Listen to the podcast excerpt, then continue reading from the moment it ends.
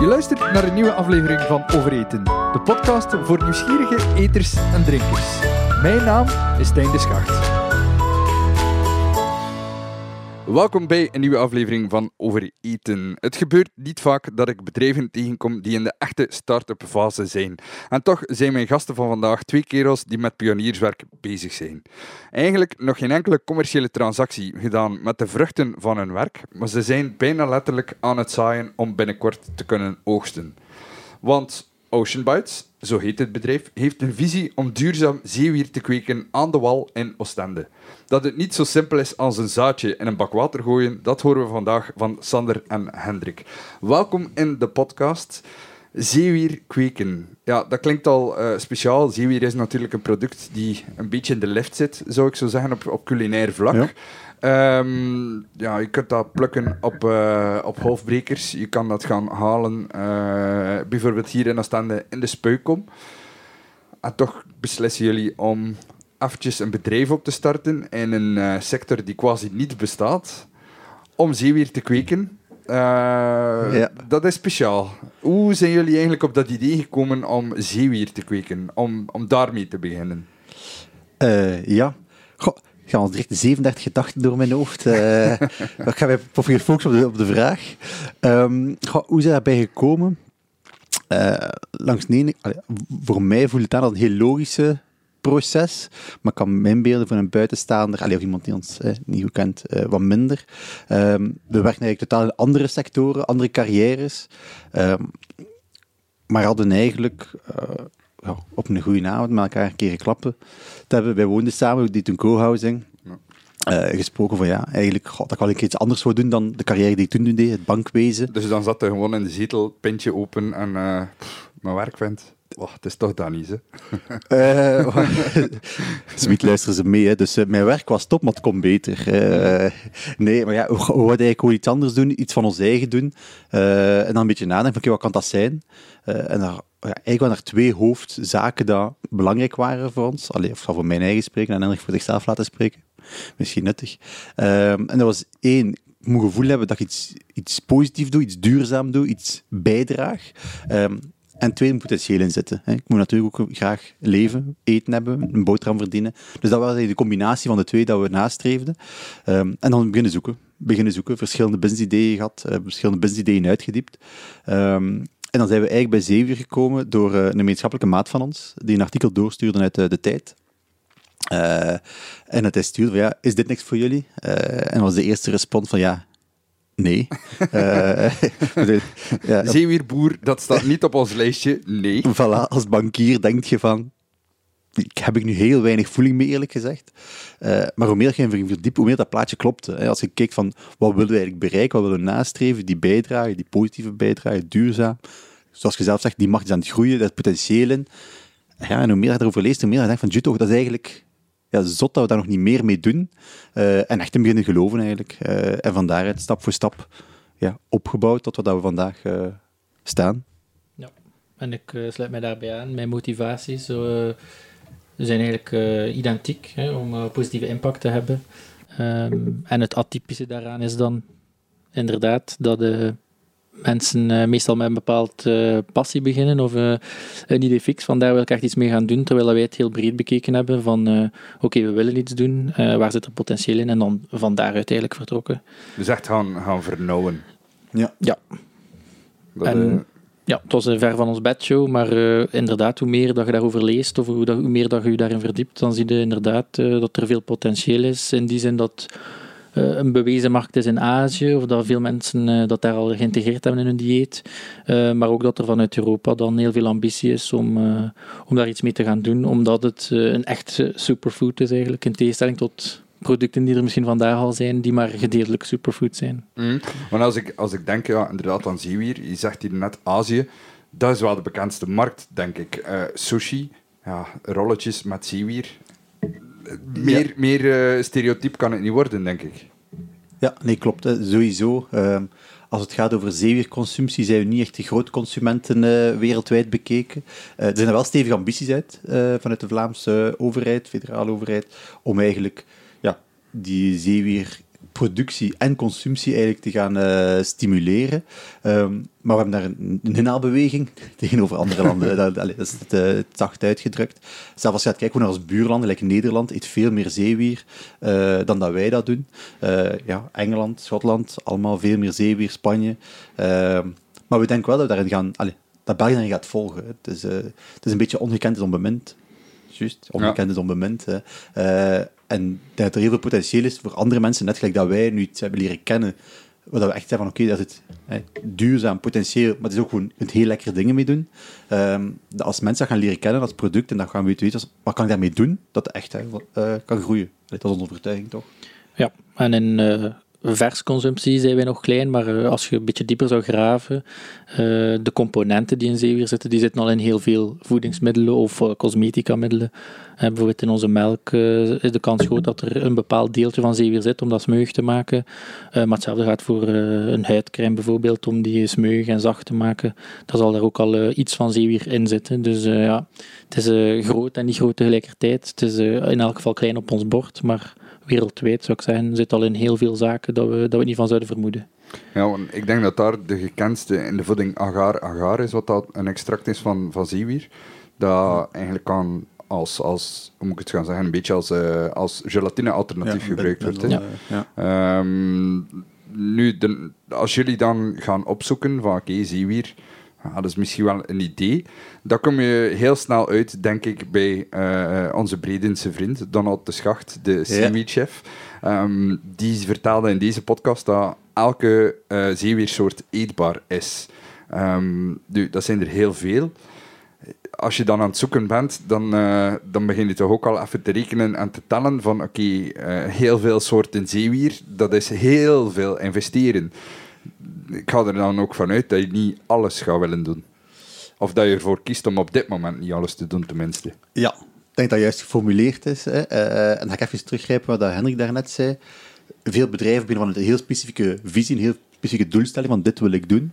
Bij ons was dat niet. Dus wat ik ook voor zorg dat je kunt kijken naar, oké, wat is de zeewiermarkt hè, vandaag de dag? Wat wordt er gebruikt? Wat wordt er niet gebruikt?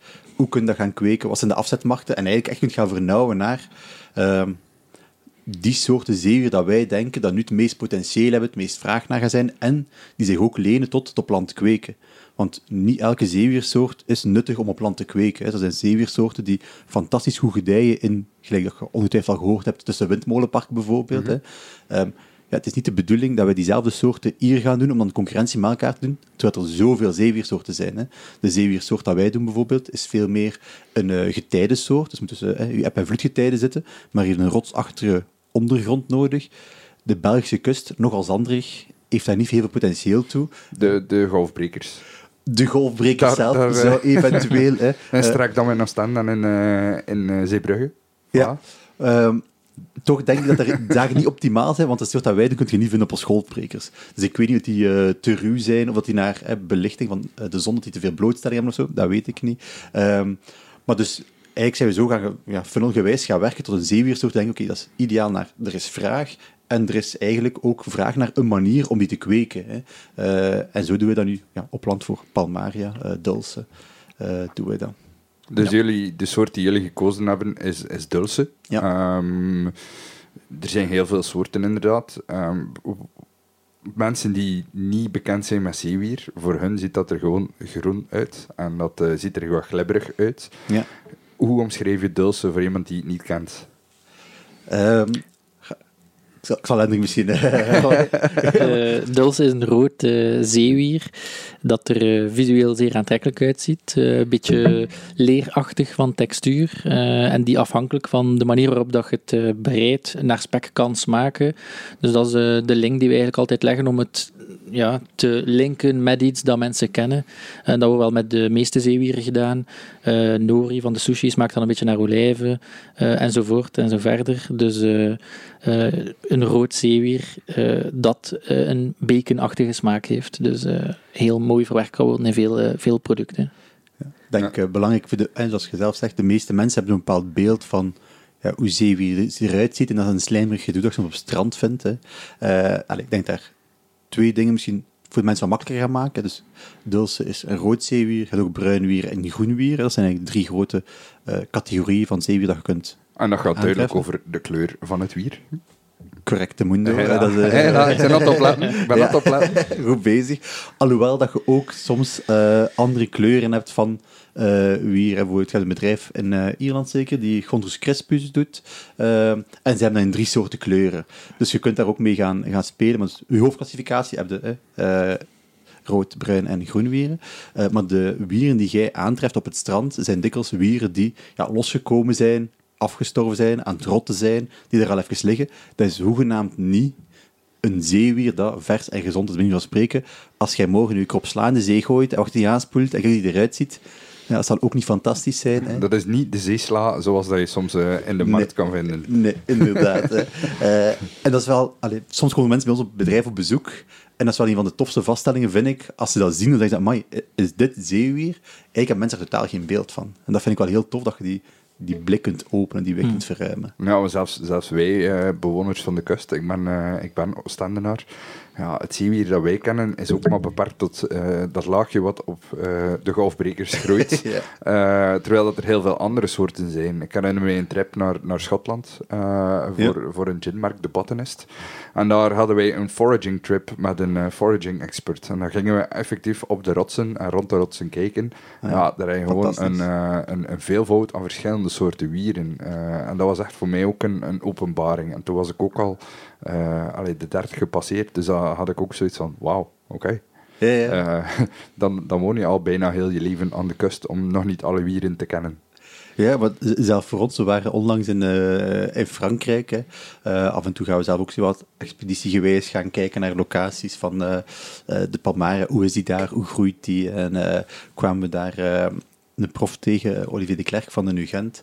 Uh, en die kan ons nog op zo'n één plek, ik weet niet, 10, 20 wieren tonen die wij ook nog niet kennen. Hè. Maar je komt daar toevallig een, een prof van de UGent tegen, uh, als je daar aan een rot staat of wat? Ja, eigenlijk wel. Dat kan gebeuren, ja. ja. Uh, Zeevierland, uh, de hotspots zijn gekend. En, uh, daar komt af en toe een keer iemand tegen. Um, maar dit is ook iemand die al zo lang in die branche zit, die kan nu zoveel nieuwe soorten zeewier leren kennen. Terwijl ik denk dat wij... Allez, als je gaat kijken naar de gewone populatie, de top 1% kennis zitten, uh, toch is heel veel dingen dat je nog niet kent van zeewier. En dat is ook wel tof. Hè. Ja. ja. Dus dan, dan hadden we beslist van oké, okay, wij gaan een bedrijf beginnen. Um, en dan denk ik van ja, maar ja, zeewier, we zitten hier aan het strand. Als je eh, aan het strand van een stande kijkt of een andere kustgemeente, dan kijkt je over een wijdse vlakte uit. Uh, je hebt daar juist al die windmolenparken vermaald. Uh, waarom doe je dat dan aan land? Is het omdat je niet graag op een boot zit? Of uh, hoe, hoe, komt het daar nu bij? dat is de tweede vraag die meest frequent naar boven komt eigenlijk. Uh, um, en er zijn heel veel initiatieven om dat op zee te doen. Uh, en dan aan de andere zijde op land. We zien ze heel complementair aan elkaar. Maar onze voornaamste reden was, oké, we willen een positieve impact hebben. We willen ook kunnen starten. En hoe gaan we dat zo snel mogelijk naar iets rendabel krijgen? En uh, ik denk, als je iets op zee wilt doen, heb je veel kapitaal nodig, heb je boten nodig, heb je ankers nodig. Uh, dat is één aspect, dus dat de instapkosten daar wel hoger zijn. Uh, als je het op zee doet, zijn je eigenlijk gebonden aan de lokale soorten. En dat is wat Sander daar juist zei, van wij gaan niet noodzakelijk hetzelfde doen als, als we dat op zee doen. Dus ehm, als we het hier voor op de Noordzee zouden doen, voor de kust van Oostende, uh, zijn de soorten die uh, potentieel mogelijk zijn heel wat gelimiteerder. En naar onze beleving, hè, we willen onze focussen op versconsumptie, op, op humane voeding, zijn de lokale soorten iets minder aantrekkelijk ehm, om, om waar voor geld te krijgen en om dus op land te gaan kweken ook. Um, dus dat komt er dan ook nog een keer bij kijken. Um, en een, een, andere belangrijke factor uh, is naast die duurzaamheid eigenlijk ook de controle. Als we dan toch op humane consumptie gaan focussen, op hoge kwaliteit, dan willen we ook zoveel mogelijk parameters onder controle hebben. En op zee uh, kun je veel doen, maar je kunt niet alles controleren. Hè. Daar kan van alles gebeuren. En um, wij doen het op land. Een tanker die zinkt en hele oogst is uh, Bijvoorbeeld, kapot. ja. Of het water kan te warm worden een, een seizoen. Het kan ook te koud blijven. Er kan niet genoeg zonlicht om zeewier te laten groeien. En als je dan natuurlijk een bedrijf wil starten, heb je liefst uh, enige voorspelbaarheid in je productieproces. En dat uh, kunnen wij dan, uh, daar kunnen wij voor zorgen op land. In die zin dat wij eh, ja, het licht, hè, we hebben dat zelf onder controle. Uh, wij kunnen meten uh, wat is de kwaliteit van het water, zit daar alles in dat daar moet in zitten, et. En dat zorgt er eigenlijk voor dat wij um, ehm, 365 dagen per jaar product kunnen gaan hebben. Want ook nog belangrijk om te vermelden, op zee zit je dan met seizoenaliteit, zoals in traditionele landbouw. En door wat wij doen, kunnen we eigenlijk de ideale dag, hè, we, zijn die aan het in kaart brengen, maar dan kunnen wij de ideale dag 365 dagen per jaar gaan nabootsen. En kunnen wij een flink pak meer product kweken op een kortere tijd of op een beperktere oppervlakte. En dat zagen wij ook als een heel grote barrière voor zeewier om door te breken. Um, als je daar nu fan van bent, je wilt dat consumeren vers of uh, je wilt dat als restaurateur op je kaart zetten, dan is dat niet permanent beschikbaar en niet in een stabiele kwaliteit. En dat zijn twee dingen die wij eigenlijk uh, perfect kunnen ondervangen. Ja, want uh, op dit moment, ik, ik kan me eigenlijk geen enkele andere kweker voor de geest halen. enerzijds. Anderzijds, er is wel sprake van een, een, uh, een sea farm uh, die, die kooruit uh, gaat uitbaten, als mm. het ware. Ja, ook daar, het is niet alsof dat er lots beschikbaar zijn overal in zee om zomaar iets te doen. Um, dus dat is dan misschien ook wel een reden waarom dat je daar niet voor kiest. Ja, het is een, uh, dat is, ik denk niet dat bij ons echt een hoofdreden geweest is van uh, welke lots zijn er beschikbaar, maar veel eerder vanuit die uh, controle. En ook omdat we zitten in Europa, hè, we zijn er toch voor gekend om enigszins een redelijk laten we het zeggen, stevig wetgevend kader te hebben. Uh, ik denk als uh, zeewier meer en meer ingeburgerd geraakt, dat dat ook zal uh, verstrengen. En als je nu kijkt met het, bijvoorbeeld FAVV, waar we contact mee hebben voor te kijken naar verkoop toe, van aan welke voorwaarden wij moeten voldoen en wat we moeten testen van bacteriën of ziekten of dergelijke. Ehm, ja, dat zijn al zaken die je op open zee denk ik, onmogelijk onder controle kunt krijgen. Um, en dan als ik dan mijn stoute schoenen mag aantrekken, dan denk ik voor menselijke consumptie dat de toekomst veel meer op land gaat liggen. Gewoon die controle heel moeilijk is uh, op zee. Het, van, van al die vele factoren die het kunnen verkloten voor je. Uh, ja, daar, kom, ja, daar, komt het op neer. Daar komt het op neer. Maar ik denk ook in het kader van uh, op termijn hè, de oceaan verzuurt door uh, klimaatproblemen. Dus het water te warm wordt en de oceaan wordt te zuur, dan gaat dat ook een probleem zijn voor, voor zaken die in de oceaan leven. Uh, en dat kunnen wij ook perfect ondervangen eigenlijk. Hè. Dus toekomstgericht denk ik dat, dat op land kweken, zeker dan voor humane consumptie, veel, veel steviger in zijn schoenen staat om, om de tijden te kunnen doorstaan. Ja, dus dan, oké prima, je hebt beslist, we gaan voor Dulce, de Palmaria. Um, waar, allee, waar koop je daar zaadjes van?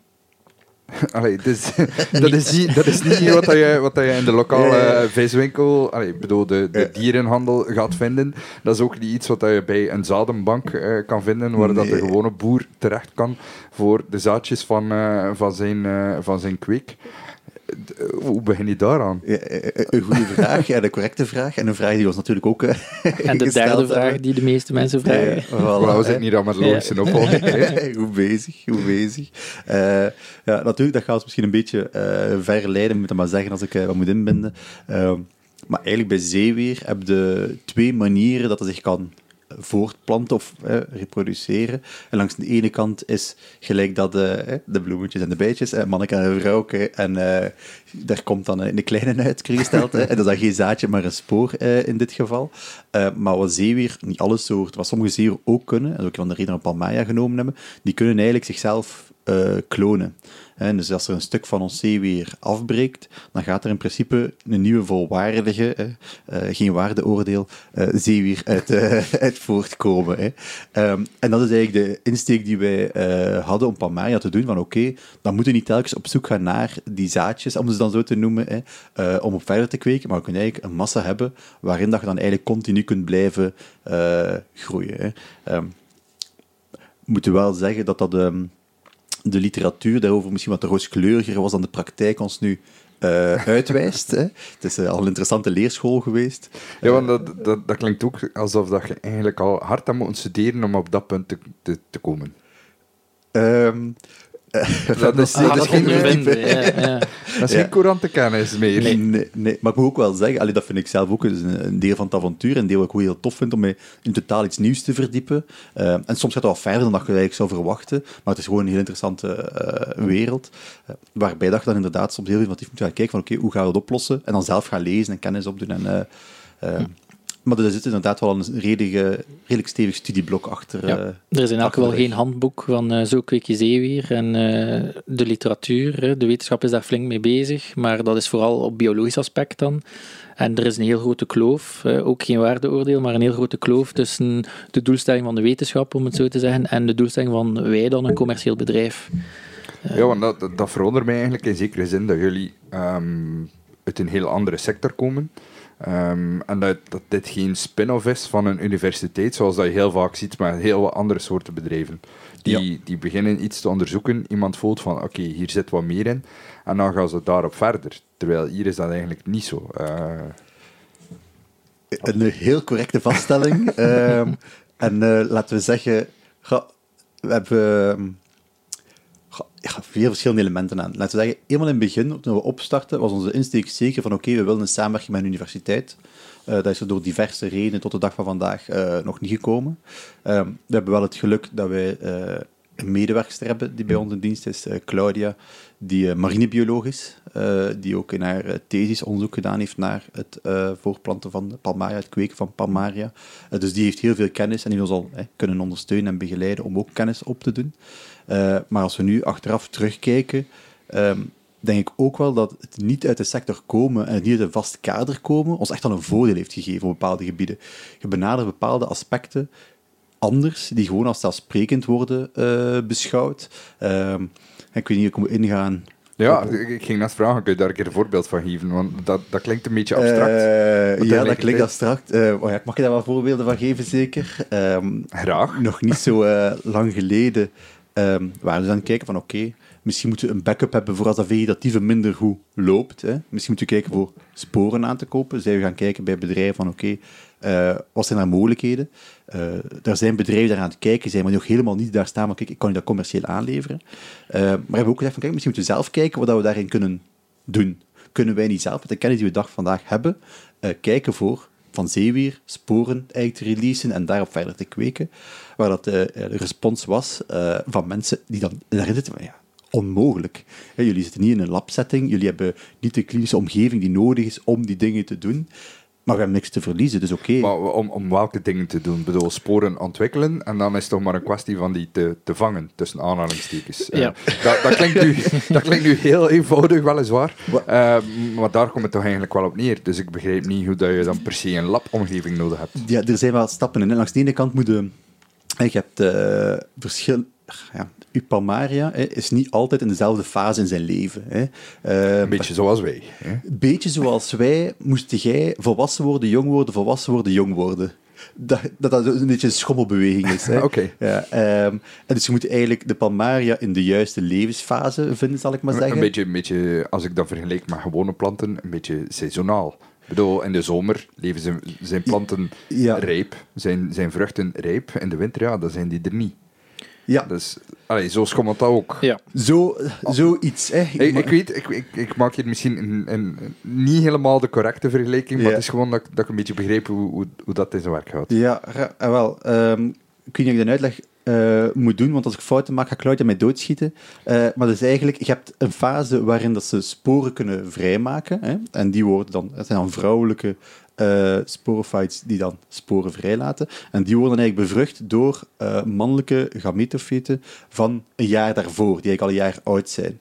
En uit die sporen komen dan weer mannelijke en vrouwelijke zo, juist, hè. Eh kan metafeten, ja. Ehm, maar dus je hebt sporo, sporophytes en gametophytes. En dat zijn eigenlijk twee stadia van hetzelfde plant, maar ze zijn eigenlijk niet hetzelfde. Want de ene is de mogelijkheid om sporen voor te kweken en de andere niet. Dus je moet eigenlijk eh sporofieten vinden, vrouwelijke sporofieten, die klaar zijn om sporen vrij te geven. En je moet dan eigenlijk die sporen ehm, zorgen dat die op het juiste moment vrijkomen. Eh, als die vrijkomen, moet je die kunnen opvangen op een substraat. Hè, en dan moet je kunnen zorgen dat die overleven. Hè. Ja, En dat die, dat die bevrucht geraken met die gametofyten. Dat zou dan in principe een volgende fase zijn. Wat, wat wij nu Ja. doen, is eigenlijk de sporen gewoon eh, laten vrijkomen, opvangen en die terug opkweken. Hè, en dan kunnen we van daaruit ook verder gaan. Eh, maar inderdaad, dan zijn ze niet bevrucht hè, en dan gaat de cyclus niet opnieuw beginnen. Hè. Een volgende fase inderdaad zijn van, dan moet je eigenlijk op het juiste moment ook daar mannelijke hè, gametophytes bij zetten, die dan eh, sperma vrijlaten eigenlijk, die dan die sporen bevruchten hè, en dat je van daaruit terug vertrekt. Uh, Oké, dat klinkt dus al iets gecompliceerder Ja. dan Ja. ik dacht. ja, voilà. Hè. Dus daarom dat ik wist niet hoe je moest ingaan of niet. Maar dus wij doen gewoon hè, eh, een vrouwelijke sporophyte eh, sporen vrijlaat, of zoals die vrijlaat, opvangen en dat terug opgroeien op een substraat. Hè. Eh, maar daar hebben ze in principe ook zelf in lab- labo-settings eigenlijk ja, niet zo goede resultaten in om dat te laten overleven. Ehm daar mensen van, ja, begint daar niet aan. Het is top de kool niet waard. Terwijl ze van, ja, oké, misschien is dat helemaal, eh, moet ik zeggen, zonder te veel prijs te geven. Misschien is de manier waarop zij dat aanpakken door een kerosite vrijkomen wel een belemmerende factor op bepaalde manieren. Mhm. En ze hebben op een totaal andere boek gegooid en we hebben daar nu heel mooie resultaten mee. Hè. Maar dat zouden mensen denk ik uit de sector nooit doen, want het is gewoon Dus dat, verloren dat, moeite. dat betekent dat binnen, binnen hier en een paar jaar deze studenten naar jullie komen om te zien hoe dat werkt. Zou mooi zijn. dat zou mooi zijn. dat Maar ja, zou ik denk zijn. dat de wetenschap naar 100% eh, conclusieve dingen zoekt. En eh, voor ons is dat niet noodzakelijk. Als wij de 70% juiste oplossing willen, Ja. dan gaan wij daarvoor. En eh, Ja, niet alleen dat. Ik denk dat wetenschap ook erop gestoeld is dat je ehm, een, een resultaat behaalt om je, je, je, je stelling te, te beproeven. Ja. En dan is het wel de bedoeling dat je pakt over een jaar, over twee jaar, en in dezelfde setting datzelfde resultaat haalt. En zolang dat, Ja. dat er niet is, dan kun je je, je theorie niet aanpassen aan je stelling. En bij ons zal die setting, als wij dat herhaaldelijk doen, niet 100% identiek hetzelfde zijn. Maar oké, als eh, onze setting ook resultaat oplevert, eh, dan is dat ook goed natuurlijk. Hè. Eh, dat brengt ons dichter naar een commercieel product. Mhm. En dat is eigenlijk wat wij gedaan hebben eh, nu. Hè. Je zou kunnen zeggen, oké, de wetenschap is eh, super steriel, hè, als we het eenvoudig wilt uitdrukken. Wij zijn niet eh, super steriel, maar eh, het lukt ook voorlopig. We Mhm. gaan dan natuurlijk nog moeten afwachten hoeveel komt daaruit. Maar we zijn voorlopig al aangenaam verrast met het resultaat dat we kunnen halen. om, hè, in tegenstelling tot wat er ons dan gezegd is, van begint daar niet aan, hè, top is de kolen niet waard, dat er voorlopig wel al iets aan het uitkomen is. Ja, wat mij ook altijd opvalt in, in zo de, de, de professionele eh, studentensetting, ga ik maar zeggen, het onderzoek, is dat daar andere budgetten eh, gehanteerd worden dan in, andere delen van het echte leven. Ja. Ehm, Ja. Is dat ook een, een, een, belemmering geweest voor jullie? Of is dat dan ook ja, in, in de beperking toont de meester zich en zij gaan creatief oplossingen bedenken? Ja, ik denk dat het heel mooi gesteld is. Hè. Ik denk eh, initieel, eh, toen we aan het eh, traject begonnen, was er een, een, een algemeen shock-effect. toen dat die mensen zeiden van dit gaat u zoveel kosten, dat dacht van, ja, oké, dan moeten we weer stoppen, want dat is gewoon onmogelijk om dan een bedrijf En- uit te en- bouwen. en dit zoveel kosten, overal gaat dat dan echt gewoon het materiaal dat je nodig hebt om te kunnen werken? Of, Ja, of- eh, ja. ons systeem zelf... Hè, ehm, ja, want dat is, niet, dat is waarschijnlijk niet gewoon een aquarium zetten. Nee, hè, dat is niet. je kunt dat ook kunnen proberen. Eh, ik, ik nodig mensen uit om dat te doen. Eh, laat ons er zeker weten als dat lukt, fantastisch. Maar dus initieel hadden wij bepaalde bedrijven gecontacteerd van kijk, wij willen een systeem eh, die eigenlijk relatief kleinschalig was. Hè, omdat we nu eh, kleinschalige modules hebben om dingen te kunnen testen, dat we verschillende eh, iteraties hebben. Ehm, van ja, wat kost dat? Ehm, en ja, ik- ik denk, wat dat we nu zouden, we zijn binnenkort hopelijk verhuizen van locatie, wat dat je daar zou willen zetten, als die mannen dat plaatsen, dan denk ik dat je kostprijs daar tussen, ik weet niet, de 600.000 en een miljoen zou gezeten hebben, hoeveel te plaatsen. Ja, dat is een stevige investering als start-up voor dingen te gaan testen. Hè. Eh, Ja, en ik denk dat de, de, de jaren van eh, unlimited startup funding ook al een beetje achter ons liggen. Enigszins voorlopig wel. Hè. Als er iemand luistert met die unlimited funding, hè, altijd welkom voor een belletje, maar voorlopig is dat... eh, ja, alhoewel dat we niet kunnen klagen. Hè. Het is, eh, we eh, raken heel veel eh, SDG-goals aan. Eh, er zijn heel veel zaken binnen zowel Europa, België en zo, die eh, heel blij zijn als er zeer groei is. Dus naar subsidies zo kunnen we zeker niet klagen, maar dan ben ik een beetje aan het afdwalen. Ehm, dus initieel zeker shock en de vraag van oké, moeten we dit doen? Hè? Is het, ehm, maar langs de andere kant, zoals je zelf zei, op een bepaald moment eigenlijk de, ja, de zaken in vraag beginnen stellen van ja, waarom is dit? Is dit nodig? Eh, en heel veel zaken eigenlijk beginnen lenen uit eh, andere sectoren. Eh, wat dat wij nu hebben staan ons systeem, is eigenlijk volledig zelf ontwikkeld. En dat leent eh, kennis uit de eh, zwembadsector, uit de mestsector, uit eh, badkamers, uit van alles en nog wat. Aquariums. Ja, Eh, aquariums, Aquariums, ja. bierbrouwers, eh, er zit een beetje van alles in. Hè, maar onze kostprijs van ons systeem is, ja, ik ik, ik, ik weet niet wat ik moet opplakken, een, een zesde, een zevende Ja. misschien van wat de prijs initieel Mhm. ging geweest zijn. Ja, Ja. dat is wel Dat is al een stevig verschil. Ja, absoluut. Ja, en dat is ook omdat je zelf zegt, ja, in, eh, ik snap binnen een setting van een labo en als je alles exact wil herhalen, is dat nodig. Maar dat is dan de vertaling waar Henrik net over sprak, ja, dat vertaalt zich niet naar de, naar de realiteit. Je kunt onmogelijk een bedrijf steriel herrunnen. Allee, dat, dat gaat gewoon niet, denk ik. Nee, ja, dat niveau van steriliteit dan moet naar beneden, want anders eh, swingen de kosten de pan uit en dan, ja, dan moet er inderdaad niet aan beginnen. Hè. En dat kan een klein verschil zijn, eh, en dat kunnen we misschien wel Ja, ik zeggen. denk, denk misschien dat steriliteit de, de, de verkeerde term is, maar echt gewoon de, de factoren die je controleert. Hm. Niet elke factor is even belangrijk dan voor jullie. Ja, maar ik denk, ik denk dat het de, de, de twee zijn. Hè. Eh, allee, stel dat we ooit naar een fase geraken waar dat je wat eh, mensen hebt die daarin werken, dat je wat merkmensen hebt, ja, dan een steriele omgeving behouden is, is best een uitdaging, denk ik. Hè. Dus dat gaat sowieso een impact zijn. Langs de andere kant ook, ehm, ja, goh, de wetenschap gaat heel sterk vanuit een eh, kennisambitie. Hè. Wij gaan vanuit een rendabiliteitsambitie. Hè. En dat is gewoon een andere, een andere Mhm. invalshoek. Hè.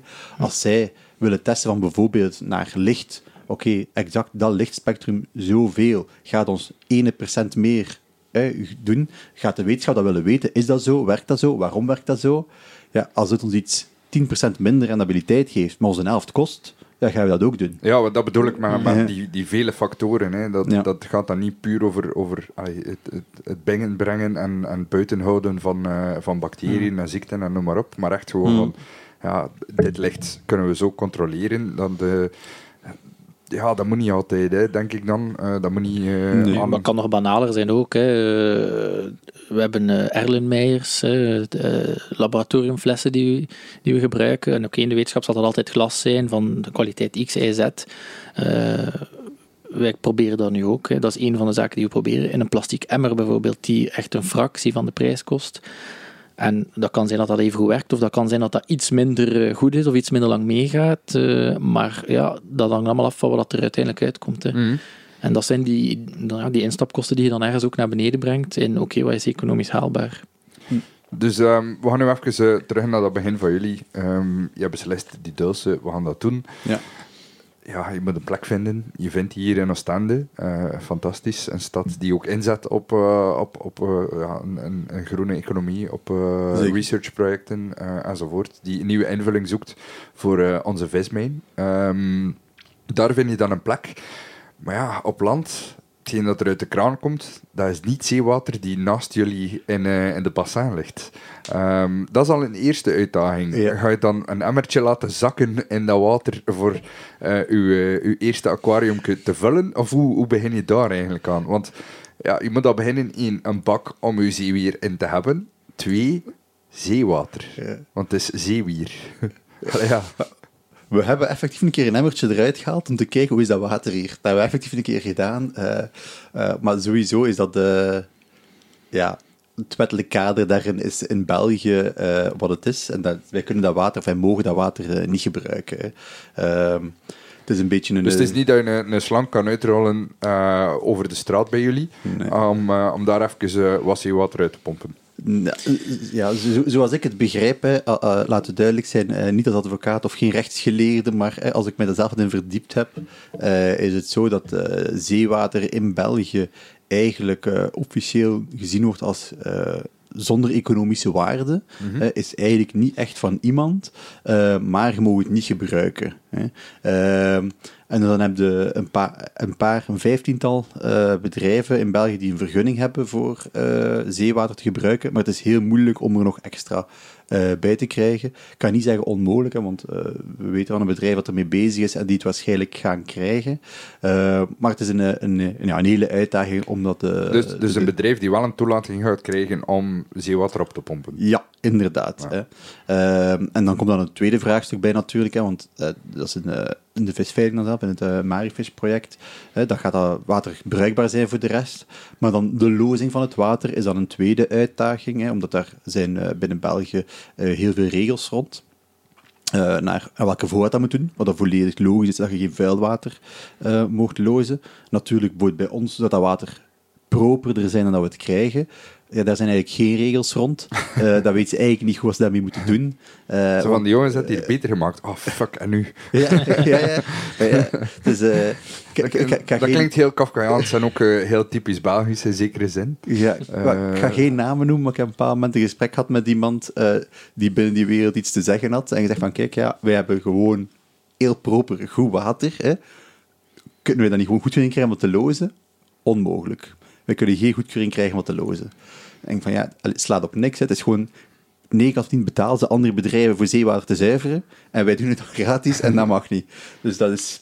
Ja, dus, dus als, jullie, als jullie van de water afvallen, dan is het gewoon uh, eigenlijk in het, in het afvalwatersysteem. Ja, nu gaan we wel verder, maar uh, zolang je onder de 500 kub per jaar blijft, in principe binnen België, heb je enkel meldingsplicht uh, en geen goedkeuringplicht. Uh, ja, dus... Oh ja, voorlopig zitten we daar nog onder. Wij zitten er ver onder. We, classic, we, classic Belgium. Ja. En als we groter zijn, komt dan in scenario's, oké, okay, dat kan, maar belasting X, belasting Y, Z maar geen enkel ding van oké, eigenlijk moeten we jullie misschien eh, een tegemoetkoming doen omdat jullie water properder is. Nu, de situatie waar we nu zitten, hoe dat we daar dan terecht zijn gekomen, uh, dat is voor een stuk uh, door ons daarin te gaan verdiepen, dat we gezien hebben dat er een nieuw gebouw gezet gaat worden, hè, Marifish, uh, om aquacultuur mogelijk te maken. Um, en uiteraard, vanuit onze initiële overweging duurzaamheid, uh, in theorie kunnen we dat overal gaan doen, maar we willen zo dicht mogelijk bij de zee zitten. Um, dus vandaar dat we hier zijn beland. En met het nieuw gebouw dat dan komt, dat in principe komt daar dan ook een nieuwe vergunning om water op te pompen. En dan zitten we dicht bij de bron. Want nu, en dat is iets minder duurzaam voorlopig aan ons bedrijf, we zitten wel in een recirculerend systeem waarbij we ons water heel lang hergebruiken. Maar als we nieuw water nodig hebben, dan moet dat uh, aangevoerd worden via een, een tankwagen. uh, dus de, ondanks het feit dat we 30 meter van de zee zitten, dus uh, dat dus is een beetje de omgekeerde wereld. Dus er moet een tankwagen ergens dat water gaan oppompen. Ja. Die mogen dat. Dan moet dat tot bij jullie raken. Ja. ja. Ook al ja, kijkt er letterlijk uit uw voordeur neer op dat ja. water. Ja, natuurlijk het water bij ons in, in, aan het dok zouden we ook niet kunnen gebruiken. Hè. Dat is ja, te vervuild, om, uh, of zouden daar heel veel manipulaties op moeten doen. Uh, maar inderdaad, dat is, dat is een beetje bizar. Maar wij hopen dan, hè, dat is een van de redenen waarom we hier zitten, om op korte termijn aan te kunnen switchen naar Marifish, waarbij dat we rechtstreeks zeewater van afdoende kwaliteit kunnen oppompen. En dan zijn we ook van onze tankwagen verlost, die net iets minder duurzaam is dan wat onze ambitie is. het blijft wel, blijft wel vreemd natuurlijk. Ja. Je zit daar aan, de, aan dat water en er moet een tanker dat water komen aanbrengen. Ja, ja, ja, ja. dat is inderdaad uh, vreemd. En allee, natuurlijk, we snappen wel dat er een wetgevend kader moet zijn. Ja, natuurlijk, hè, maar ja, er zou misschien wel een uitzondering kunnen zijn voor bedrijven die het water properder maken. Ja, maar ik kan mij ook dan... inbeelden dat er vandaag uh, niet zoveel zijn of quasi niemand is. Dus uh, dat is ook waar. moet iemand zijn voordat er iemand over gaat nadenken. Ja, natuurlijk. natuurlijk. Dus dan, dan heb je die eerste tank gevuld, uw plastieke emmertje, wat je van sprak. Uh, dan zeewier, ja, je kunt dat niet echt kopen, neem ik aan. Um, of heb je gewoon ergens zeewier levend gekocht en dat daarin gekapt? Um, ik zal daarop antwoorden. uh, dus het is zo dat uh, wij zijn dan zelf wild gaan, uh, gaan zoeken, mm -hmm. dat zeewier. Um, Natuurlijk, vind dat diernieuws moet naar het buitenland gaan. Uh, en dan is het ook heel interessant dat in elk land het wetgevend kader anders is van uh, wanneer mocht je plukken, waar mocht je plukken, wie mag plukken, welke vergunning heb je nodig om te plukken. Uh, dat is in elk land anders. Nu, uh, allee, moet je daar een schuld bekennen dat we daar initieel eigenlijk niet zo goed in verdiept waren. Dus ik weet niet of we alle regels 100% gevolgd hebben in het begin. Maar dat is... uh, we gaan duidelijk of dat we dat niet gehoord hebben, wat niet weten, wat niet deed. Ja, voilà, dus we hebben alle regels perfect gevolgd op dat moment. Uh, nu, we hebben ook al gekeken op dat moment om ehm, eigenlijk zeewier in te kopen uh, bij bedrijven, uh, buitenlandse bedrijven, die het dan uh, ja, met een soort van expresstransport heel snel bij ons kunnen krijgen, want dan moet dat wel vers blijven en levend blijven. Um, we hebben dat diverse keren geprobeerd. Ehm, via een bedrijf uit Spanje hebben we gedaan, Ierland hebben we gedaan, Schotland hebben we gedaan, Noorwegen. Noorwegen hebben we gedaan, Nederland ook een keer, denk ik. Geprobeerd, maar dat is zelf nooit. Um, nooit toegekomen. Ja, maar allemaal, stuk voor stuk, hoe dat die toekomen bij ons, is goh, ik kan niet anders omschrijven dan erbarmelijke staat. Uh, ofwel zijn ze al rot tegen dat ze bij ons zijn, dat ze zo lang onderweg geweest zijn, dat ze niet gekoeld waren, of dat dat zeewier vol met uh, ja, eigenlijk andere organismen zit die er eigenlijk ja, niks in te zoeken hebben en die wij ook ja, liever niet ons bassins willen. Uh, dus we hebben dat een stuk of vijf keer gedaan en dan gezegd, oké, dat heeft gewoon geen zin. Het is onmogelijk doen om Deftige palmaria hier te krijgen om verder te kweken. Want allee, het lijkt mij zoiets als uh, gekoopt een stukje zeewier. Ze steken dat in een plastic zakje met wat zeewater in, doen daar een knobbel in, net zoals dat je de vis vroeger van de kermis meekreeg. Ja. Maar blijkbaar is dat dan iets te ver gedacht van mij. Um, eigenlijk zou het zo simpel kunnen zijn, denk ik. Hè? Um, ik, ga, ik denk de grote uitdaging is het, het verschil tussen Alleen één, ze zullen niet veel de vraag krijgen om vers te shippen naar een ander land. Dat zullen ze niet heel veel mhm. krijgen. Uh, maar twee is, wat we daarnet ook zeiden, het verschil tussen uh, in het wild gaan kweken en een gecontroleerde setting op land. Hè. Uh, als je in het wild gaat oogsten, dat is gewoon ja, op het strand lopen, wat je vindt, hè, aan een golfbreek of gelijkwaardig, je snijdt dat af en pakt dat mee. Want ik denk dat de, de, de grootste zeewierproducent in Europa is eigenlijk geen kweker. Hè. Dat is iemand die op, op, op touwen ergens in de zee in Noorwegen kweekt. Dus dat, dat is dan ook toch eigenlijk gewoon wild zeewier. Ja, dat is de, de, de intermediaire fase dan. Hè. Uh, ze zijn niet afhankelijk dan van waar dat een zeewier groeit. Ze hebben de locatie bepaald. Uh, maar voor de rest zijn ze wel onderhevig aan de natuurlijke omstandigheden. Mm dus, uh, maar dan, allee, ja. dat, dat zijn dat toch ook wel bedrijven die perfect goede zeewier kunnen allee, kunnen bezorgen aan, aan bedrijfjes zoals jullie. Maar ik denk dat zij vooral inderdaad ingesteld zijn op uh, gedroogd leveren. Uh, of dat dat dan uh, met warme lucht gedroogd is of gevriesdroogd.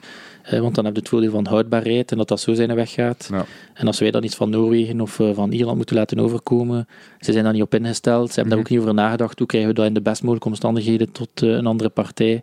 En dan hebben we gekregen ja, wat we gekregen hebben, dat in principe niet voor herhaling vatbaar is. Ja, uh, maar ik verwacht ook dat dat wel zal veranderen naar de toekomst toe.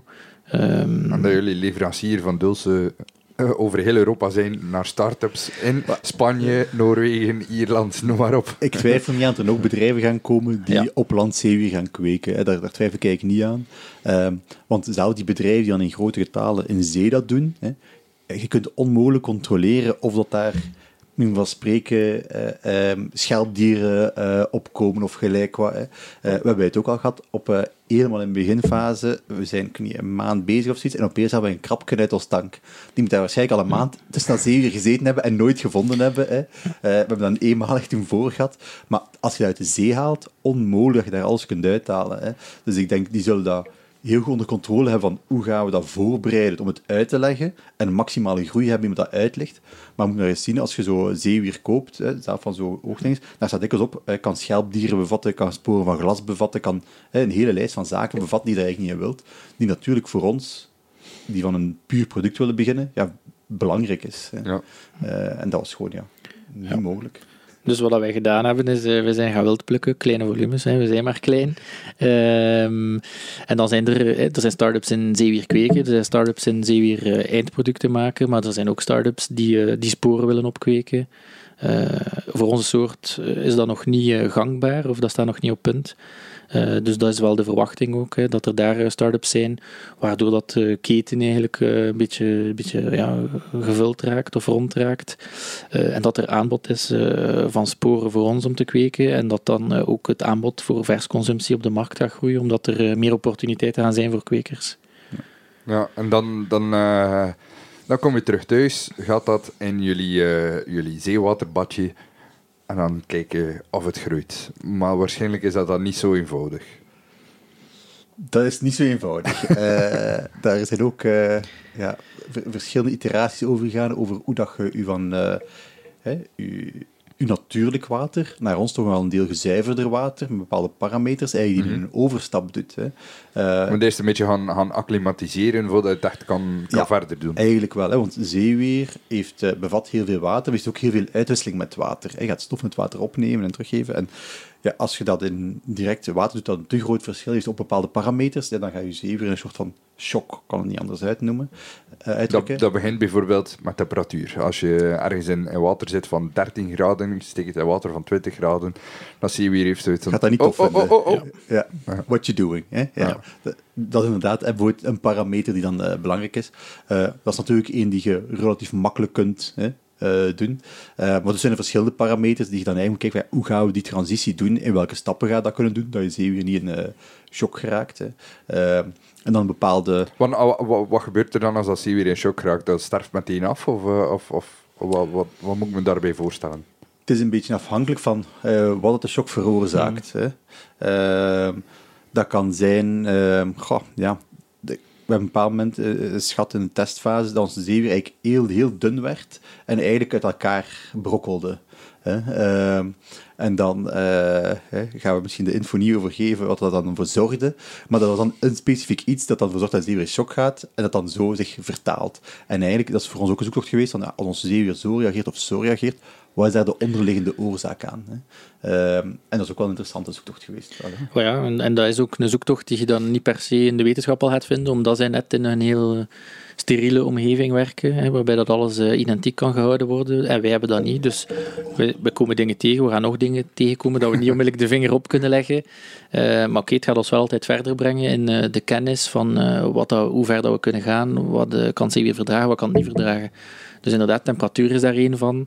Ehm, maar ja, het zeewier heeft seasonaliteit, dus eh, ons, ons wier verdwijnt eigenlijk in de zomer als het water te warm wordt. Dus daar hebben we wel een idee van, van wat is te warm. We hebben een idee van wat is te koud, maar de sweet spot, dat, dat zijn we eigenlijk ook eh, aan het zoeken. Eh, en andere zaken die daar belangrijk zijn, zijn inderdaad die nutriënten in het water. Ehm, in de zee, ja, nutriënten komen, nutriënten gaan. Hoe vinden wij het optimale nutriëntgehalte in het water van alle parameters? Zeewier groeit op fotosynthese, dus op zonlicht. Dus ook daar gaan kijken van welke intensiteit van licht geven we. Ehm, waar gaan we ons licht hangen? Ja, want als je, als je al zegt van, eh, dat zeewier verdwijnt in de zomer, dat zijn juist de momenten waarop dat er meer licht is. Eh, de winter heeft er wat minder. Eh, is waarschijnlijk ook een andere intensiteit en golflengte en noem maar op van dat licht. Ja, Ja. klopt. Helemaal juist. Goed bezig. Goed Ja, bezig. maar het, is, het, is, het is toch speciaal, van, van, allee, dan moet je echt gaan zoeken, want dat bestaat niet. Ja. Maar dan is het wel gemakkelijk dat je, dat je die bioloog mee in dienst hebt die mee kan, kan kijken van, ah, dit is er aan het gebeuren, misschien is het dit. Eh, zeer zeker is het handig om eh, een bioloog daarbij te hebben, ook om eh, eh, van gedachten te wisselen en zo. Eh, maar ook voor Claudia is dat soms eh, zoeken, omdat ja, heel veel in de academische wereld gaat over standaardisatie. Hè? Zoveel mogelijk hetzelfde licht gebruiken en dan een keer één specifiek lichtje testen om te zien wat doet dat dan en al de rest hetzelfde houden. Maar het is niet dat daar op Palmaria dan 37 verschillende studies zijn met alle soorten verschillende lichtspectra. Hè, dat, dat is er de dag van vandaag eh, gewoon niet eigenlijk. Dus het is echt, eigenlijk of, dat, of ik zei in mijn, mijn inleiding, het is echt wel pionierswerk om dat te kunnen doen.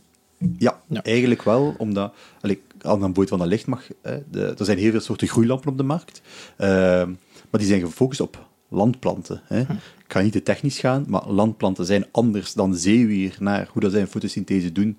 Niet de formule, maar ehm, wat zij voor gebruiken, als ik het zo mag noemen. Ja, want als, Eh. als licht in, in water komt, dan breekt dat licht en dan variëren de golflengtes van dat licht. Ja. Dan heeft dat waarschijnlijk wel zijn impact op de organismen die dat licht nodig hebben. Ja, maar nog los daarvan heeft zeewier gewoon anders opgebouwd naar eh, bijvoorbeeld uw soorten chlorofiel dat erin aanwezig zijn. Hè, en dus die gaan op andere eh, lichtspectra reageren, andere nanobreedtes. Ehm, wat het gevolg is dat uw land, groeiplanten, eh, groeilichten, helemaal niet afgestemd zijn op zeewier. Hè. Ehm, plus, die geven ook dikwijls warmte af, omdat landplanten hebben die warmte nodig. Ons zeewier heeft het graag koud. Wij willen die warmte eigenlijk niet. Hè. Dus momenteel allee, doen wij nu, eh, zijn we bezig met testen van lichten, maar die wij zelf laten eigenlijk maken eh, in het Verre Oosten, om dan hier te kunnen eh, zien van oké, een lamp echt specifiek voor Palmaria. Eh, voor zeewier, wat dat eigenlijk ja, we niet hebben kunnen vinden op de markt. Wat ik eigenlijk wel grappig vind, is dat je wel eens nilles een beetje een zeewier-nerd moet worden als je dit doet. Eigenlijk vind ik dat wel tof. ik vind dat wel tof. Eh, Let op, ik, ik, ik wil daar niks verkeerd mee zeggen, maar je moet er echt wel... Allee, Ik geniet van mijn nerdkant, Dat, dat, eh, is helemaal oké. dat is ik vind dat wel leuk. Ik vind dat ook... eh, allee, Ja. die, die nerdiness vind ik ook wel cool. Hè. Ja, ik vind het, eh, Ehm. het is op een heel speciale manier down the rabbit hole duiken of zo. Ah, ah. Ik denk dat je dan eh, op Wikipedia zou doen, is dat nu dan een, een lichtspectra bijvoorbeeld. En dan zijn de avond dingen het leven over lichtspectra. En dan Dat wat ik begint op, het lezen op, Wikipedia en dan in een of andere Google Scholar document beëindigt. Waar, ja, waar eigenlijk meestal meestal eindigt dat dan, dat ik uh, onlangs nog had, uh, een, een Zweedse onderzoekster die naar jonge jaren een thesis had geschreven, die online niet beschikbaar is, die ik haar dan een mailje sturen en zegt, ja, ik heb je online gevonden, uh, ik heb hier ooit een thesis geschreven, is wel interessant, wil ik het doorsturen naar mij? En dan, daar eindigt dan zijn zoektochten meestal. Bij nieuwe contacten, ja. Dus, ja. ja. maar wel tof. En heb je die thesis dan gekregen? We hebben die gekregen. Mensen zijn uh, heel behulpzaam eigenlijk. Uh, ja. Het zijn wel dikwijls kloefkappers waar je dan moet uh, doorworstelen, maar wel interessant. Wel ja, interessant. Het, is, het, is, eigenlijk gewoon zelf... Allee, je, je moet zelf beginnen filteren van wat is nuttig, wat is niet nuttig. Dat, ehm, dat klinkt ook wel een beetje tijdrovend soms. Ah, wel, dat niet zo snel zeggen... vooruit gaat, like dat je zelf zou willen, juist omdat er geen informatie beschikbaar is en dat je zelf moet beginnen uitzoeken. Ja. Ja, er is wel informatie, maar je moet er door grasduinen. De uitdaging is denk ik van, oké, wat is er nu echt van groot belang en wat gaat er een impact hebben op onze groei of hoe dat ons zeewier eruit ziet? En wat zijn hier eigenlijk maar randzaken? En ja, oké, daar worden we wel beter in. Uh, in, in, in, dat pragmatisch bekijken en, en, en ook pragmatisch aan te pakken, maar dat is, dat is inderdaad wel een uitdaging, want op zich is er wel relatief veel informatie beschikbaar. De vraag is alleen, wat was de focus van onderzoek X of Y en uh, wat gaan we daaruit pikken en hoe gaan we die puzzel eigenlijk leggen? Want we kunnen wel met licht heel veel veranderen, maar dan is er misschien een andere factor die minder is. Dus er zijn, er zijn meer dan vijf knopjes om uh, aan te draaien en in de gaten te houden. En dat is eigenlijk de grote uitdaging. Hè. Dan kunnen ze um, niet allemaal apart bekijken, want alles heeft eigenlijk een effect op elkaar. Ja. Uh, en dat, ja, daardoor grasduinen is een tijdrovend proces. En dan de materialen vinden om die experimenten of die ideeën te kunnen uitvoeren, is ook een tijdrovend proces. Aangezien dat dat een industrie is die niet bestaat. En dan ja, lenen we uh, zaken van andere industrieën om iets te maken dat dan in pragmatische context zijn werk kan doen totdat we de optimale oplossing vinden. En dan zouden we kunnen gaan kijken naar echt uh, ja, producten specifiek voor uh, in ons systeem te integreren om zeewier te kweken. Ja, want, want je zei al dat je een experiment gedaan had, of, of ja, dat je bezig was op een bepaald moment, je zeewier wordt te dun. Dat is een teken dat er een probleem is. Ik kan me ook voorstellen dat je dan zo dingen implementeert en dan achteraf zoiets had van, oh shit, nee, dit is niet goed wat we aan het doen zijn. En dan moet je, dan moet je gaan terugrollen. Ja, zo uh, kun je moeten vertalen, zo aha-erlevenis niet te laat komen. Zo. Mm. Daar best aan. Ah ja, juist, eigenlijk ja, best wel logisch dat we dat eigenlijk totaal anders hadden moeten doen. Dat hebben we wel af en toe, maar ja, dat kan ook niet anders, denk ik. Heb je daar een, een goed voorbeeld van?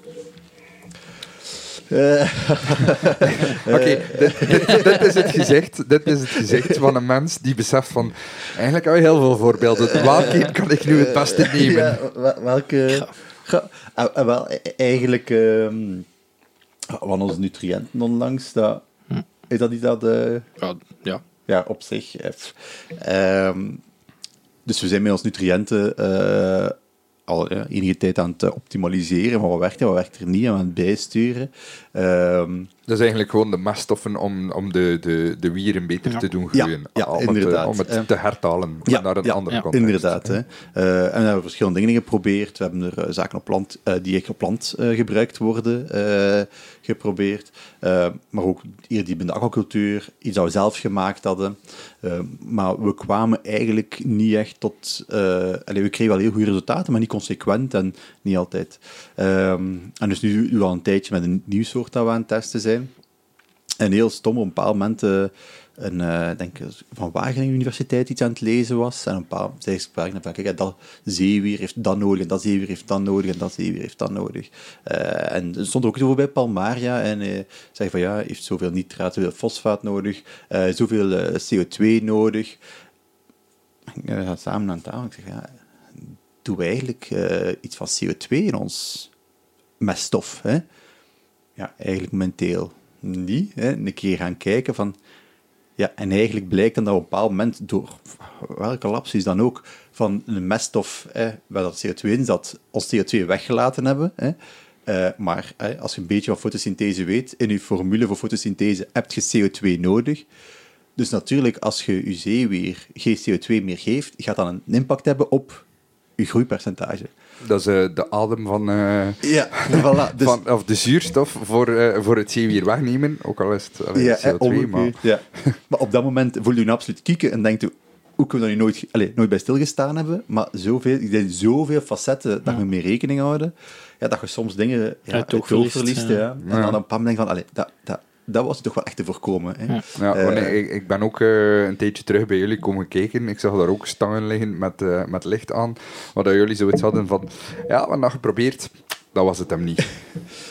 Ehm, goh, ja, ik denk op lichtgebied... eh, goh, ik wil niet tellen hoeveel lichte Ja. iteraties we al geprobeerd hebben. Maar het is een grote uitdaging. Hè. Alle lichten zijn eh, gemaakt voor menselijk oog. Hè. Dat is al één ding. Hoe dat zich dan dat vertaalt naar planten, landplanten, dat zijn totaal andere parameters. Hè. Dan spreken we niet over lux en over lumens, maar over andere zaken. En die zijn dan geoptimaliseerd voor die landplanten. Eh, die zijn ook goedkoop om aan te kopen, want daar worden miljoenen of miljarden diodes dan van gemaakt. En wij willen daar net een beetje buiten om iets te testen. Eh, en dat is er dan niet.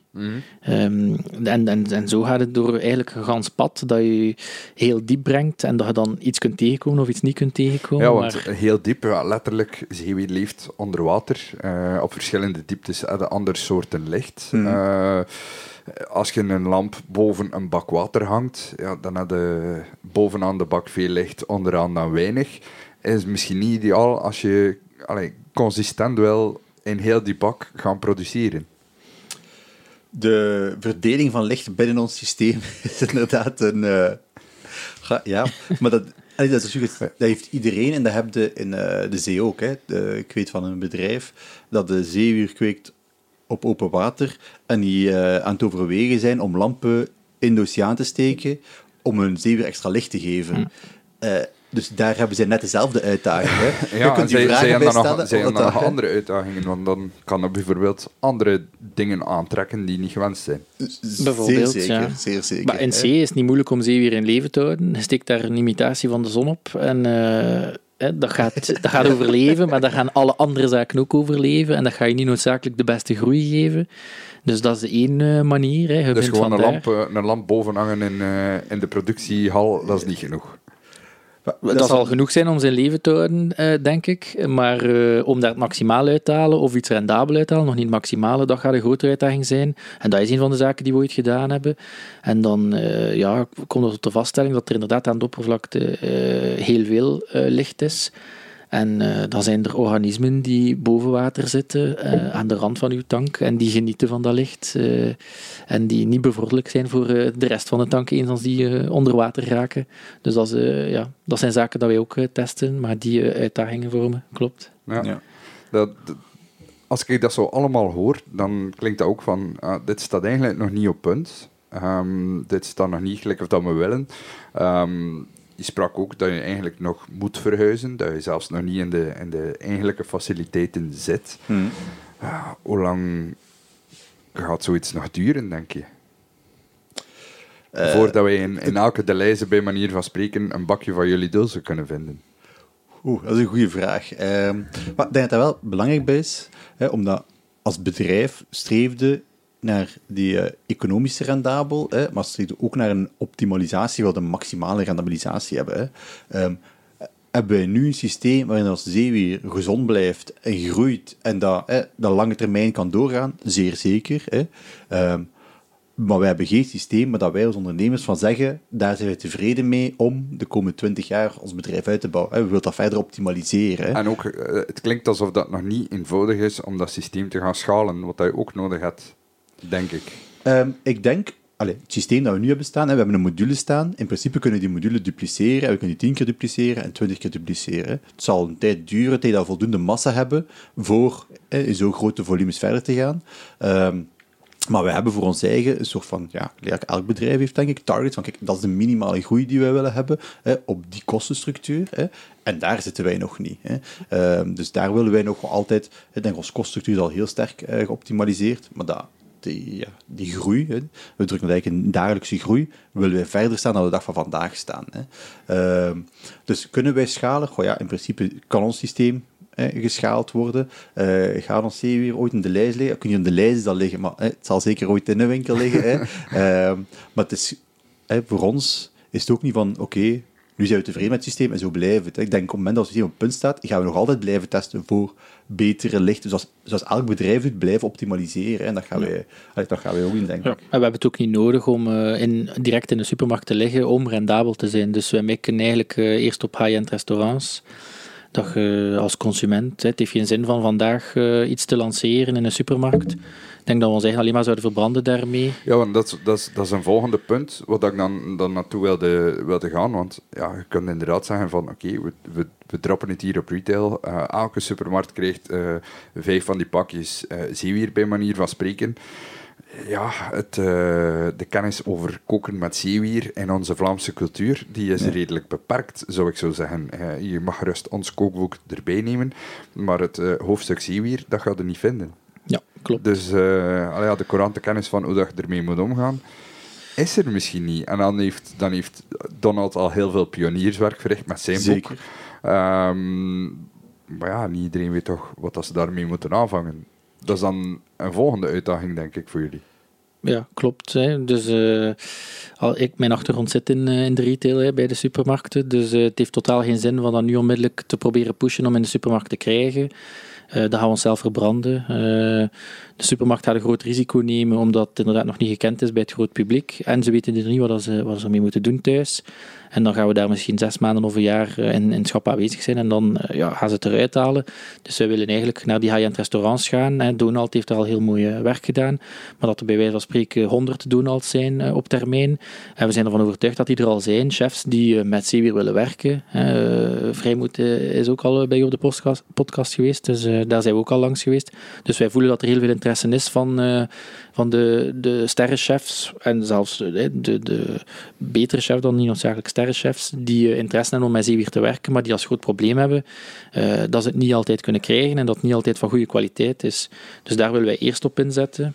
Eh, dat Jan Modaal of iemand die graag kookt, dat vijf, zes keer bijvoorbeeld eh, in, in eh, een restaurant tegenkomt eh, en dat dan uiteindelijk naar beneden cascadeert.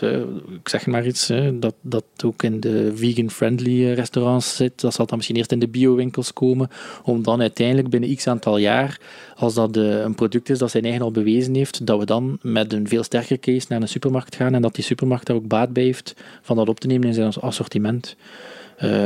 Dat is nu op korte termijn zou dat een opportuniteit kunnen zijn voor ons en voor de supermarkt, maar dat is naar mijn inziens nog geen duurzaam model. Dus eerst moeten we daar eh, die markt nog gaan ontwikkelen. Eh, dus ja, wij proberen aan dat aanbod te werken. We voelen dat er vraag is vanuit de chefs.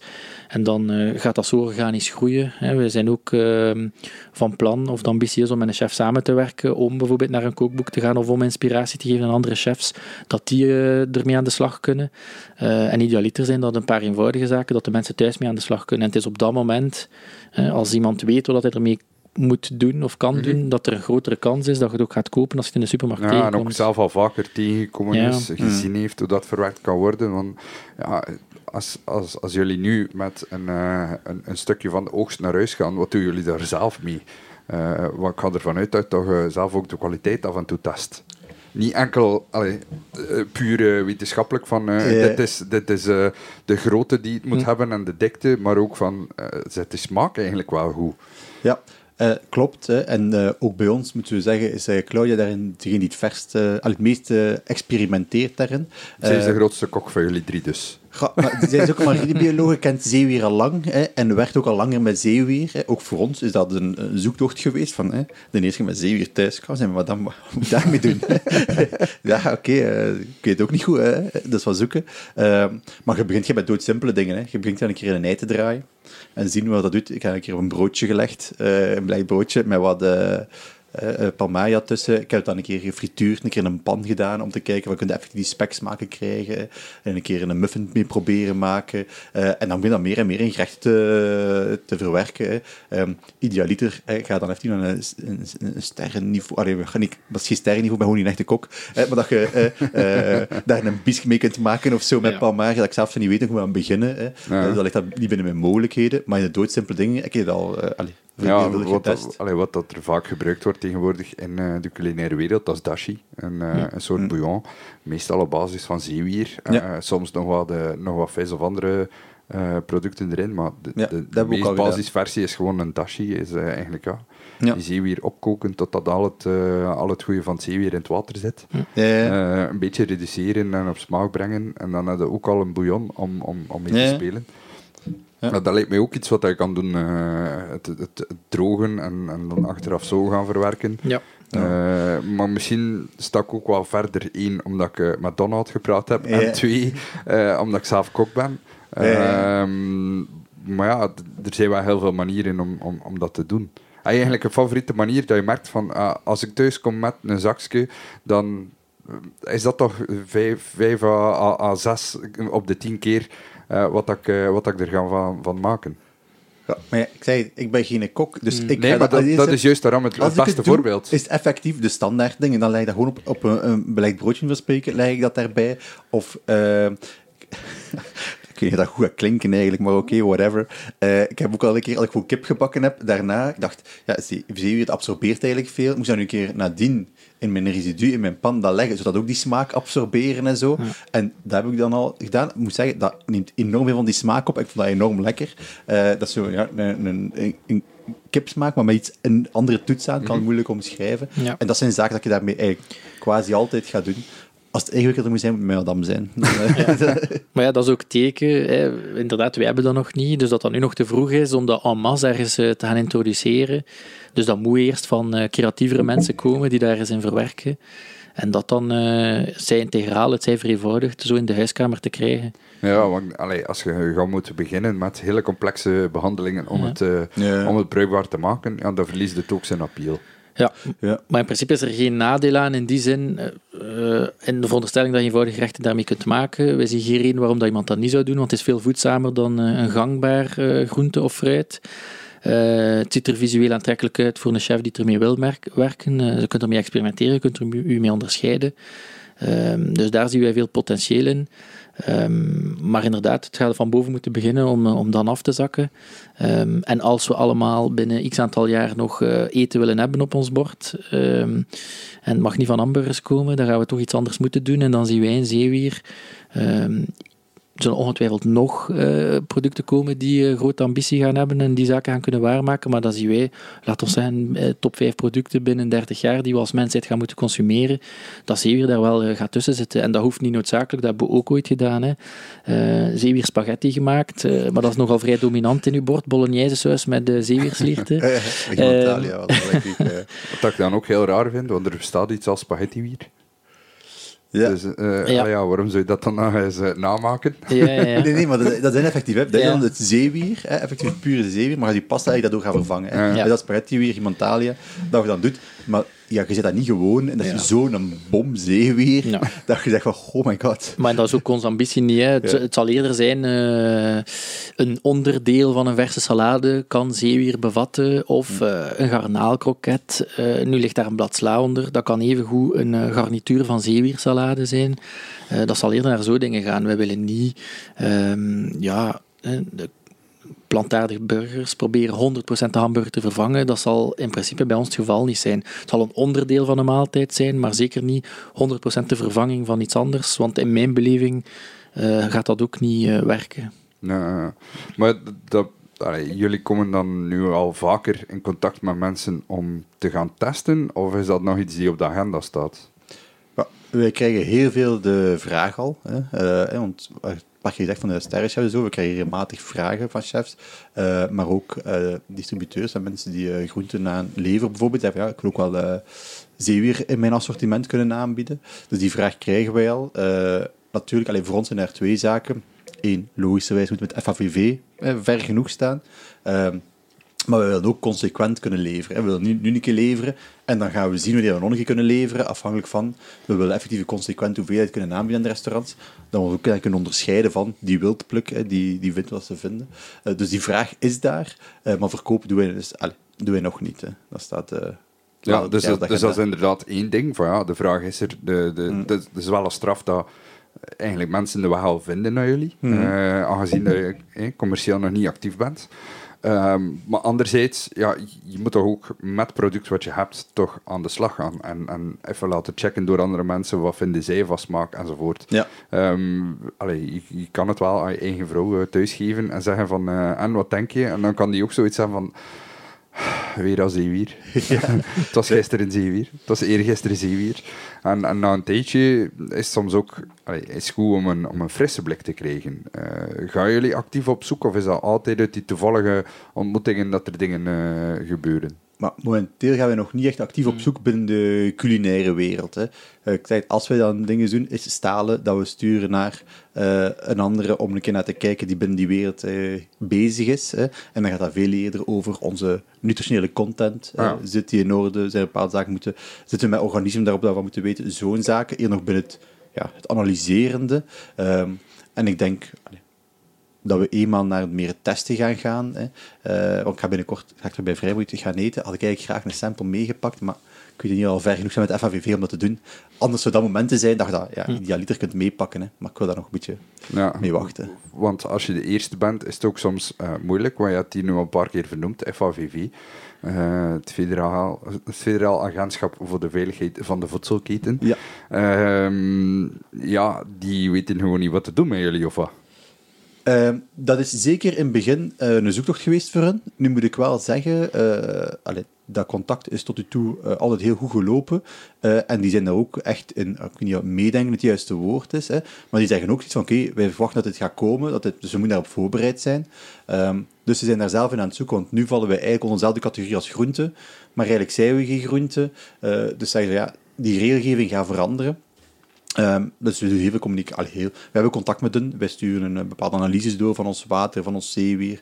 Ehm, dus zij zijn zoekende, maar zeker ook meedenkend. Eh, dus dat gaat daar komen. Allee, daar Ja, want als, je, als, we nu een snapshot nemen van vandaag, Mhm. dan zouden we eigenlijk nog niet mogen je product verkopen, of, of, of begrijp ik het verkeerd? Eh, dan zouden we langs onze kant nog enkele stappen moeten ondernomen worden. Maar ik denk dat daar, allee, we zullen daar wel aan voldoen. Dus dat zouden Ja. we wel kunnen verkopen. Het Ja. zijn- het zijn administratieve stappen eigenlijk, ja. Ja. Dus eh, daar zien we geen probleem in.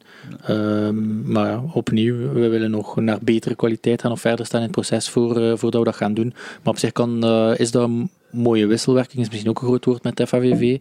Moesten zij de regelgeving opstellen zonder dat er iemand daarmee bezig is, dan zou het misschien de verkeerde richting uitgaan. Dus dat is wel mooi dat wij eh, input kunnen geven of we misschien kunnen anticiperen op bepaalde zaken om aan te tonen van eh, oké, bij ons dan in onze gecontroleerde omgeving dat wij met heel zuiver materiaal werken, dat ons water proper is, eh et cetera. Eh, dus dat wij daar al kunnen anticiperen op problemen die zich mogelijk zouden kunnen stellen eigenlijk. Moest er nog niemand zijn eh, die dat doet. Hè. Iemand met kwade wel zou wel kunnen zeggen dat je nu je eigen regeltjes kan schrijven. Zouden kunnen zeggen, maar ik denk niet dat dat het geval is. Moest dat kunnen? Wij, wij, wij reiken veel info aan, omdat... Hey, moet ook een beetje realistisch in zijn. Eh, de zeewier is nog niet courant aanwezig. Hè. Eh, het FAVV eh, zegt zelf van oké, nu klasseren we dat als groente, maar eigenlijk we gaan het klasseren als iets anders.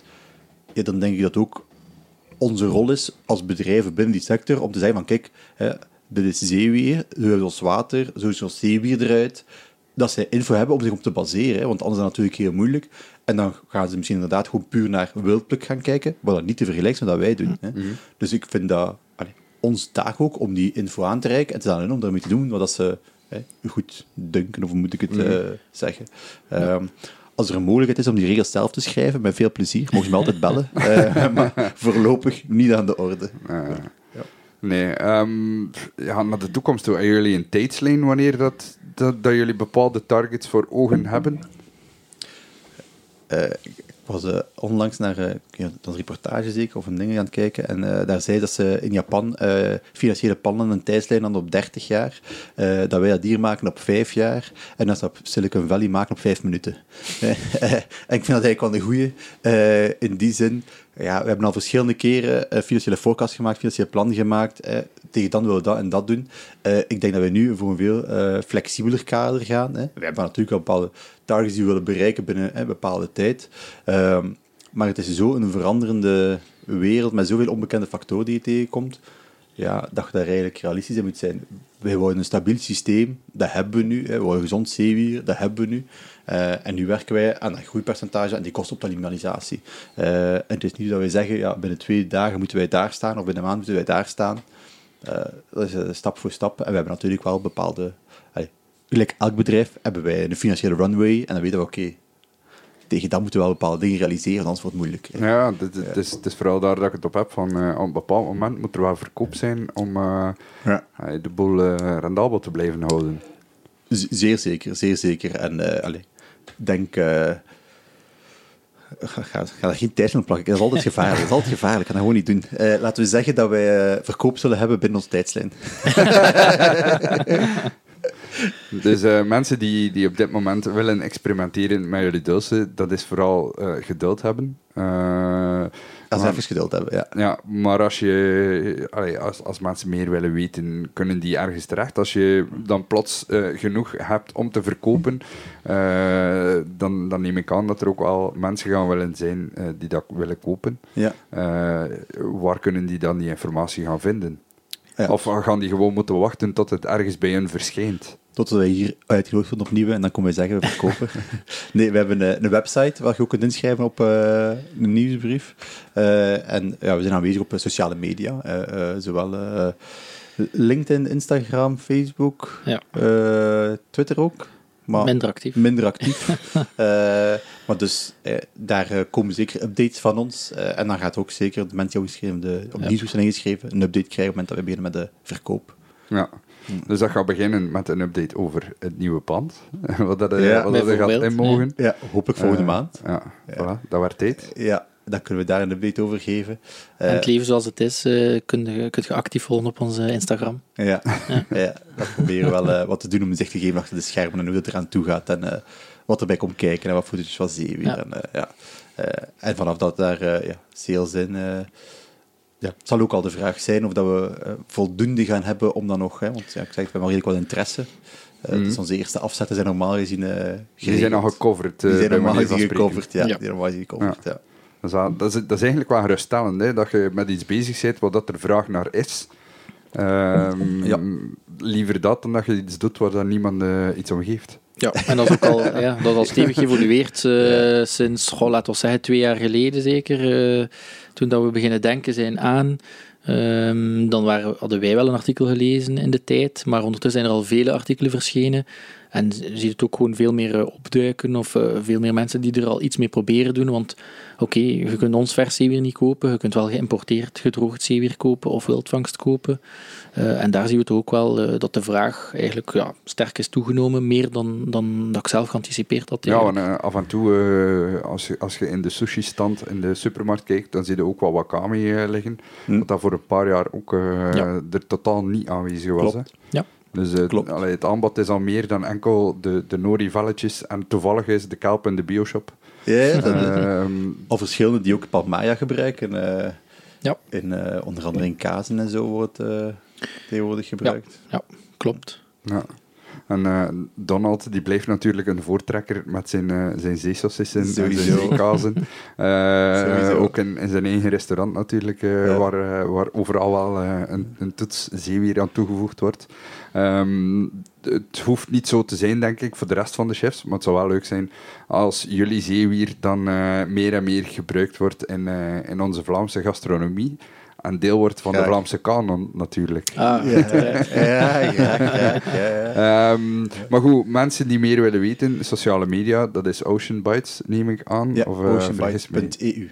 .eu, Ja. voilà. Eh, de nieuwsbrief, dat is te vinden op jullie website. Ja, Ehm, af en toe zijn er mensen die bij jullie op bezoek gekomen zijn, waaronder Klopt. mezelf. ja. Eh, die kunnen dan waarschijnlijk dan ook vragen via een van die kanalen van hey, eh, ik ben er, mag ik eens komen kijken hoe jullie dat doen? Ze mogen ons altijd allee, contacteren. Natuurlijk, ja, we zijn ook een bedrijf, dus zal niet in alle tijd op elk moment eh, zomaar gaan. Maar ze mogen ons altijd contacteren. We Voilà. hebben ook al bedrijfsbezoeken gedaan en zo, die voor teambuilders passeren. Dus eh, er zijn daar mogelijkheden. Ja, voilà, super. Ik kijk vooral uit naar die eerste oogst. Eh, ik hoop dat ik, dat ik binnenkort een, een, een doosje mag proeven en mee mag gaan de slag Sowieso. gaan in de keuken. En ik kijk echt uit naar, naar de groei van het bedrijf. Merci eh, Sander, merci Hendrik om in de podcast aanwezig te zijn. Eh, Graag gedaan. En alle Ja. info die gaat zoals altijd onderaan in de show notes aanwezig zijn. Fantastisch. Top. Dank u wel, die mocht te zijn. Ja, merci.